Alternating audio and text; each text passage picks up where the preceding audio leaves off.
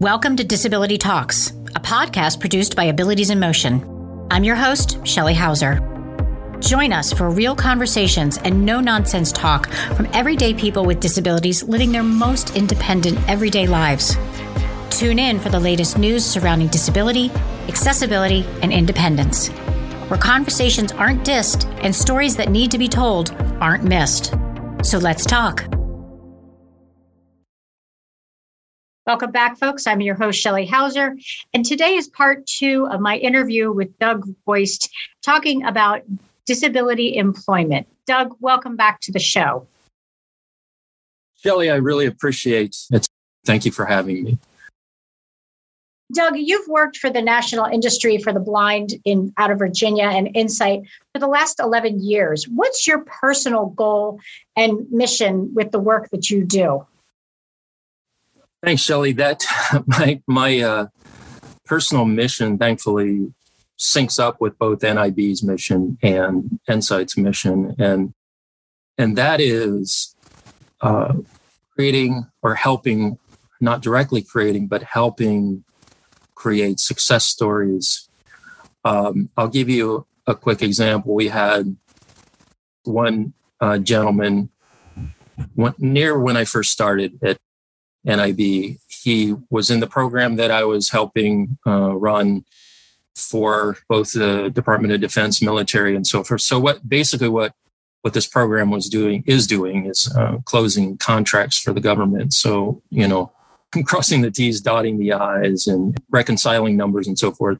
Anyway, this gentleman was working at a front desk, and he was basically doing a kind of like just working reception. There's nothing wrong with that, but his uh, skill level was way above that. He was legally blind, uh, visually impaired, and he was connected with a component of Boeing.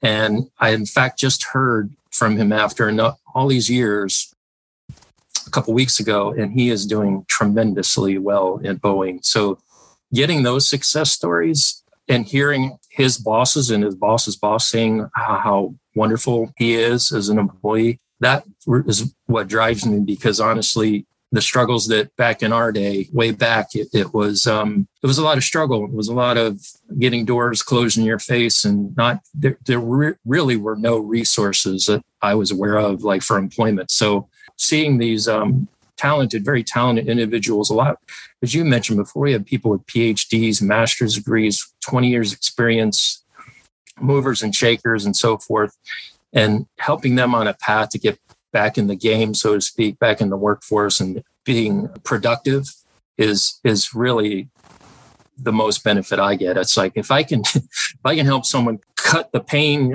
in the cut corners and and fast track to getting on, you know, with your career and life and everything else, then that's that's all the uh, benefit that I could ever you know want. And you've succeeded in in your mission? We have a long way to go, but I, I, uh, yeah, every day we every day we try to find new opportunities. We're we're training Cisco certified network associates for cybersecurity IT. We're doing HR recruiting, sourcing. We're looking in supply chain training. We're working with Google, giving scholarships for IT, help desk support, and project management. So we're trying everything to uh, get folks, you know, the skills they need, especially in the and the opportunity with our corporate customers.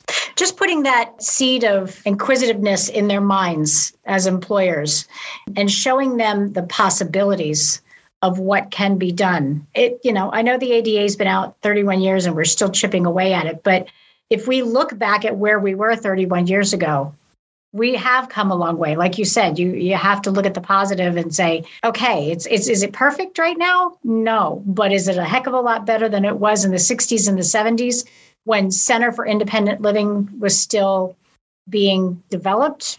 Heck yeah we're getting there. We talked about how people are underemployed with disabilities. And can you tell our listeners why it's so important and what society as a whole can do to create a more inclusive social model, not just employment, but in society in, in general, to kind of, when they talk about diversity and inclusion, they also think firsthand, think to add disabilities into that mix?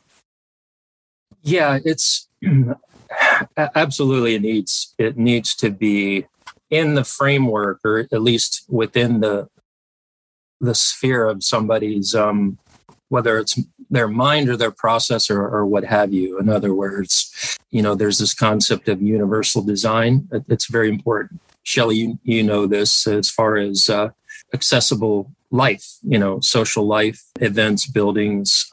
When cities uh, or what have you, they're doing curb cutouts, you know, don't just do one curb cutout that goes in the middle of the intersection, you know, do do two, do two of them. It costs a little bit more, and then you know you have truncated domes. They're called the little the bumps that a person that uses a white cane like I do can feel that that that's marks the street crossing. So that's that's just the infrastructure side of it. But even with new buildings and designers and architects, you know, and at NIB, our headquarters is it's pretty spectacular. We hired a uh, totally blind architect, professional architect, Chris Downey out of San Francisco, who, who lost his vision at 40 and went totally blind and re, revived his career as, a, as an architect. He's done like Duke University Eye Center, but anyway, he came in and he helped us with acoustics.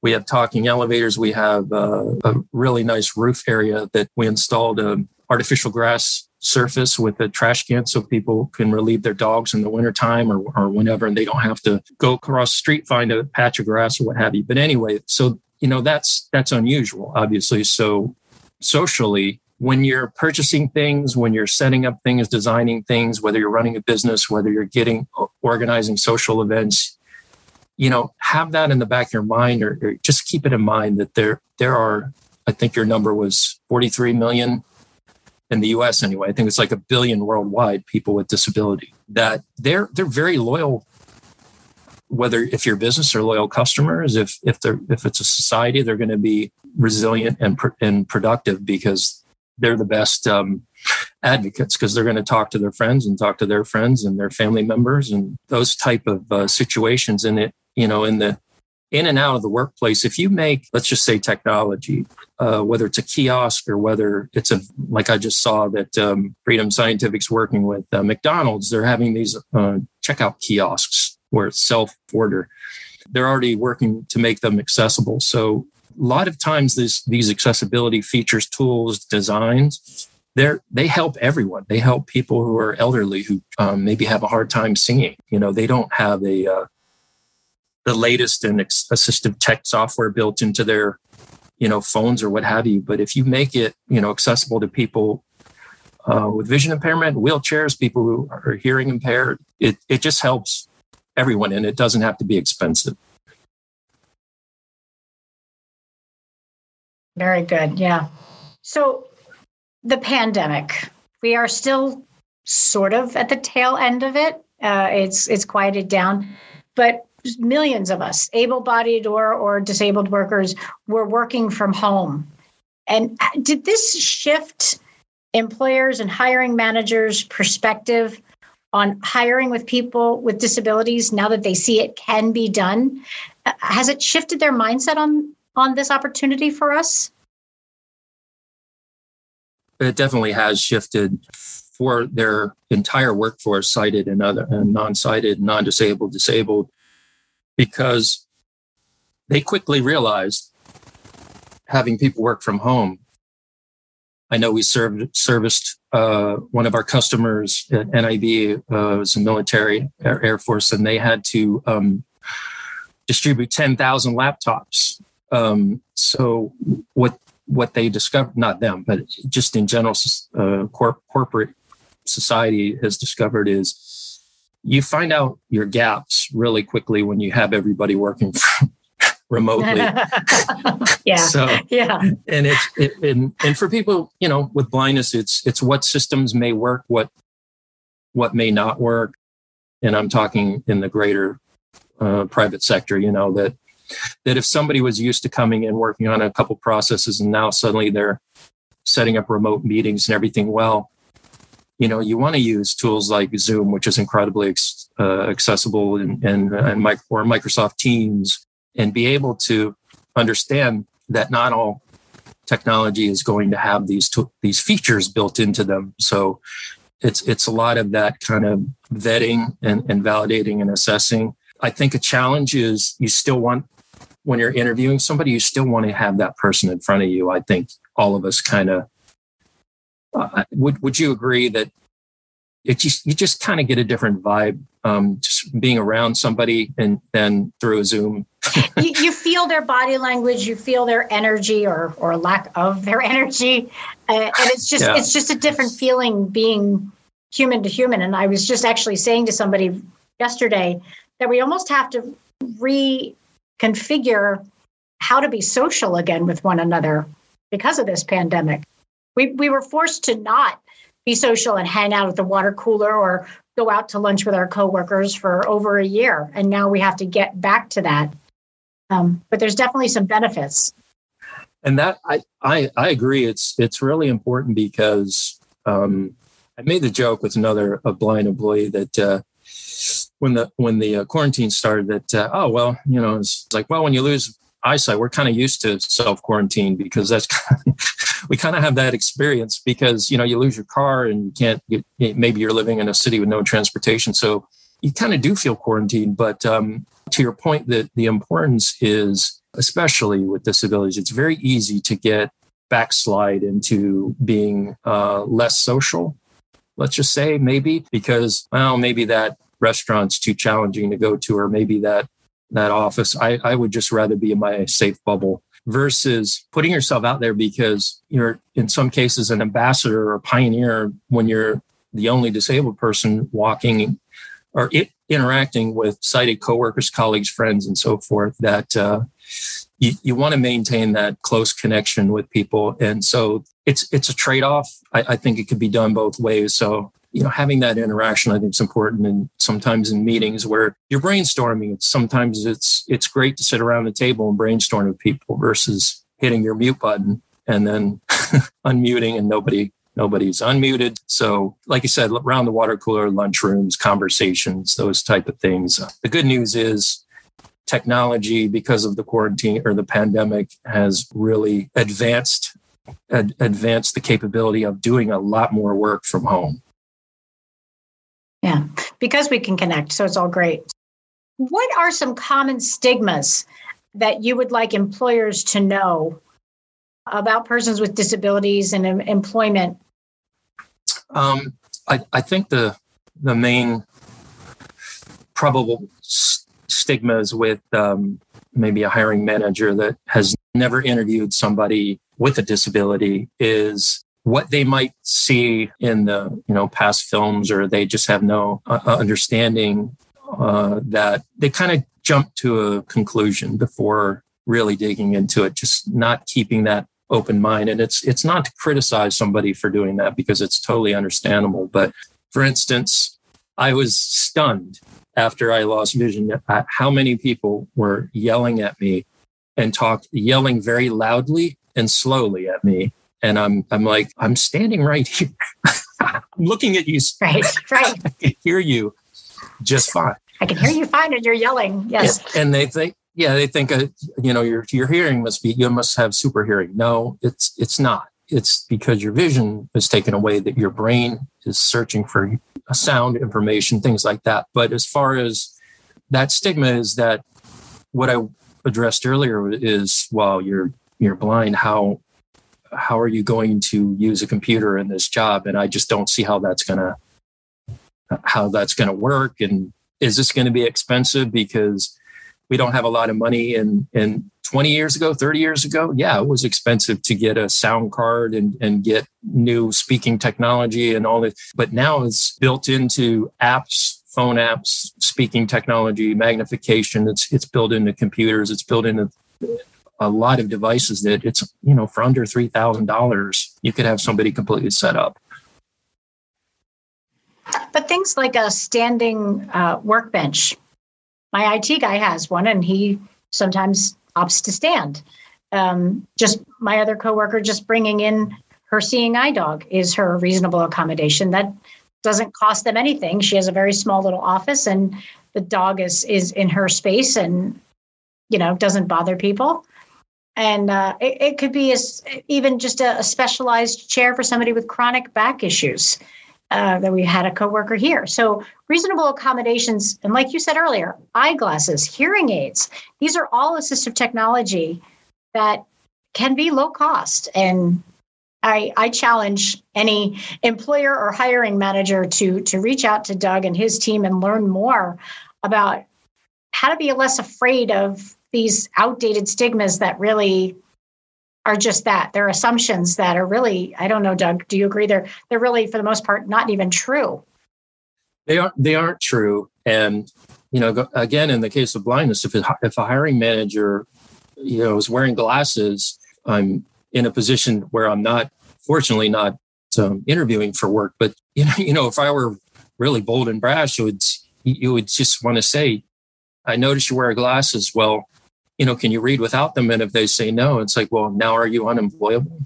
Because if if you say you're not, that's exactly what that's exactly what um, people with vision impairments and other disabilities. It's just we're doing things differently. The the resilience aspect of it is huge, and the retention is I, I forgot the numbers, but it's 60, 70% retention versus the job jumpers, maybe who don't have disabilities. That company has an accessible onboarding system and interviewing system and or they need help they can reach out to NSITE obviously. But disabled employees are going to know it. It's a great place to work and they're going to tell their friends and, and they're going to they're going to stay with you. All that brain knowledge is going to be there.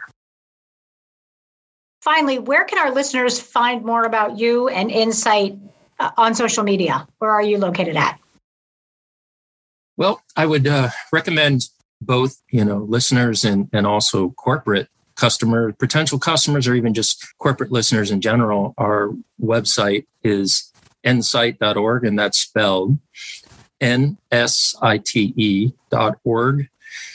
And uh, job seekers click on nsite.org and look at the NSITE Connect job board and you can upload your resume. You can put your profile in there and look for jobs. And corporate customers can also use NSITE Connect and post jobs. So we work with them as well. That's the main entry point for us as far as the um, web activity. Uh, social media, I would I would say I'm available on LinkedIn, Douglas, uh, last name G O I S T. You can see some of my information, and I'm happy to talk with anyone who, again, either needs some guidance on how to how to work with people with disabilities or somebody who's struggling or somebody who's a job seeker that has some questions on hey i, I don't know where to start. Can you you know give me a, advice? I'm happy to do that. Those would be the main main ones i would say. I'm not too active on other socials that's okay but yeah in your spare time i wanted to bring up quickly you are part of the team usa ice hockey team as well right yes um, and uh, I appreciate you mentioning that because uh, I'm really proud of my teammates. They come from all over the country and they're all all ages. I mean, from teenage on up. And um, you know, we we played Team Canada for the first time in 2019, and those games can be found in other games on YouTube. If you look up USA or Team USA versus Team Canada, just don't look at the score. Uh, we've been we've been um, a team now for three or four years. We unfortunately the pandemic canceled. We were supposed to play Team Canada two weeks ago in St. Louis, and it was canceled. But um, yeah, this it's so blind hockey is a thing, and um, it uses a steel puck that has eight metal ball bearings in it. It rattles and it makes a lot of noise. It's about the size of a pot pie the, the nets are the same width as an NHL net. It's just a foot shorter. So, and I'm the goalie. So I, I try to keep that steel puck that's moving at 40, 50 miles an hour from getting into the net. And uh, it's, it's really amazing. Um, and people with different vision impairments. And I, I could go into a whole other explanation about how that breaks down. Like the, the helmets are different colors based on your level of vision. So, and there's a point system. I'm going to have to have you back when your team goes to the next uh, Olympics in the winter, and we'll we'll have you and your teammates on another day to explain the breakdown of all of that. How's that sound? It's good. We're we're working on the 2026 Paralympics, but Finland, Russia, Sweden, and the UK now have blind hockey teams, and we're looking to get more. So uh, hopefully in 2026. But but when we face Canada, I'll definitely let you know. Thank you. So, Doug, thank you so much for your time and attention and all this wonderful information and crushing those stigmas because they're so important. So, thank you for your time and being here on the show today. Shelley, I really appreciate it on, on behalf of my teammates at NSITE and National Industries for the Blind. We really, we really appreciate uh, you getting the word out there, and um, we're always we're always here to help. Perfect. Thank you so much. And to my listeners worldwide, thank you so much for listening today. And make sure you hit that like and subscribe button so you never miss an opportunity to listen to Disability Talks.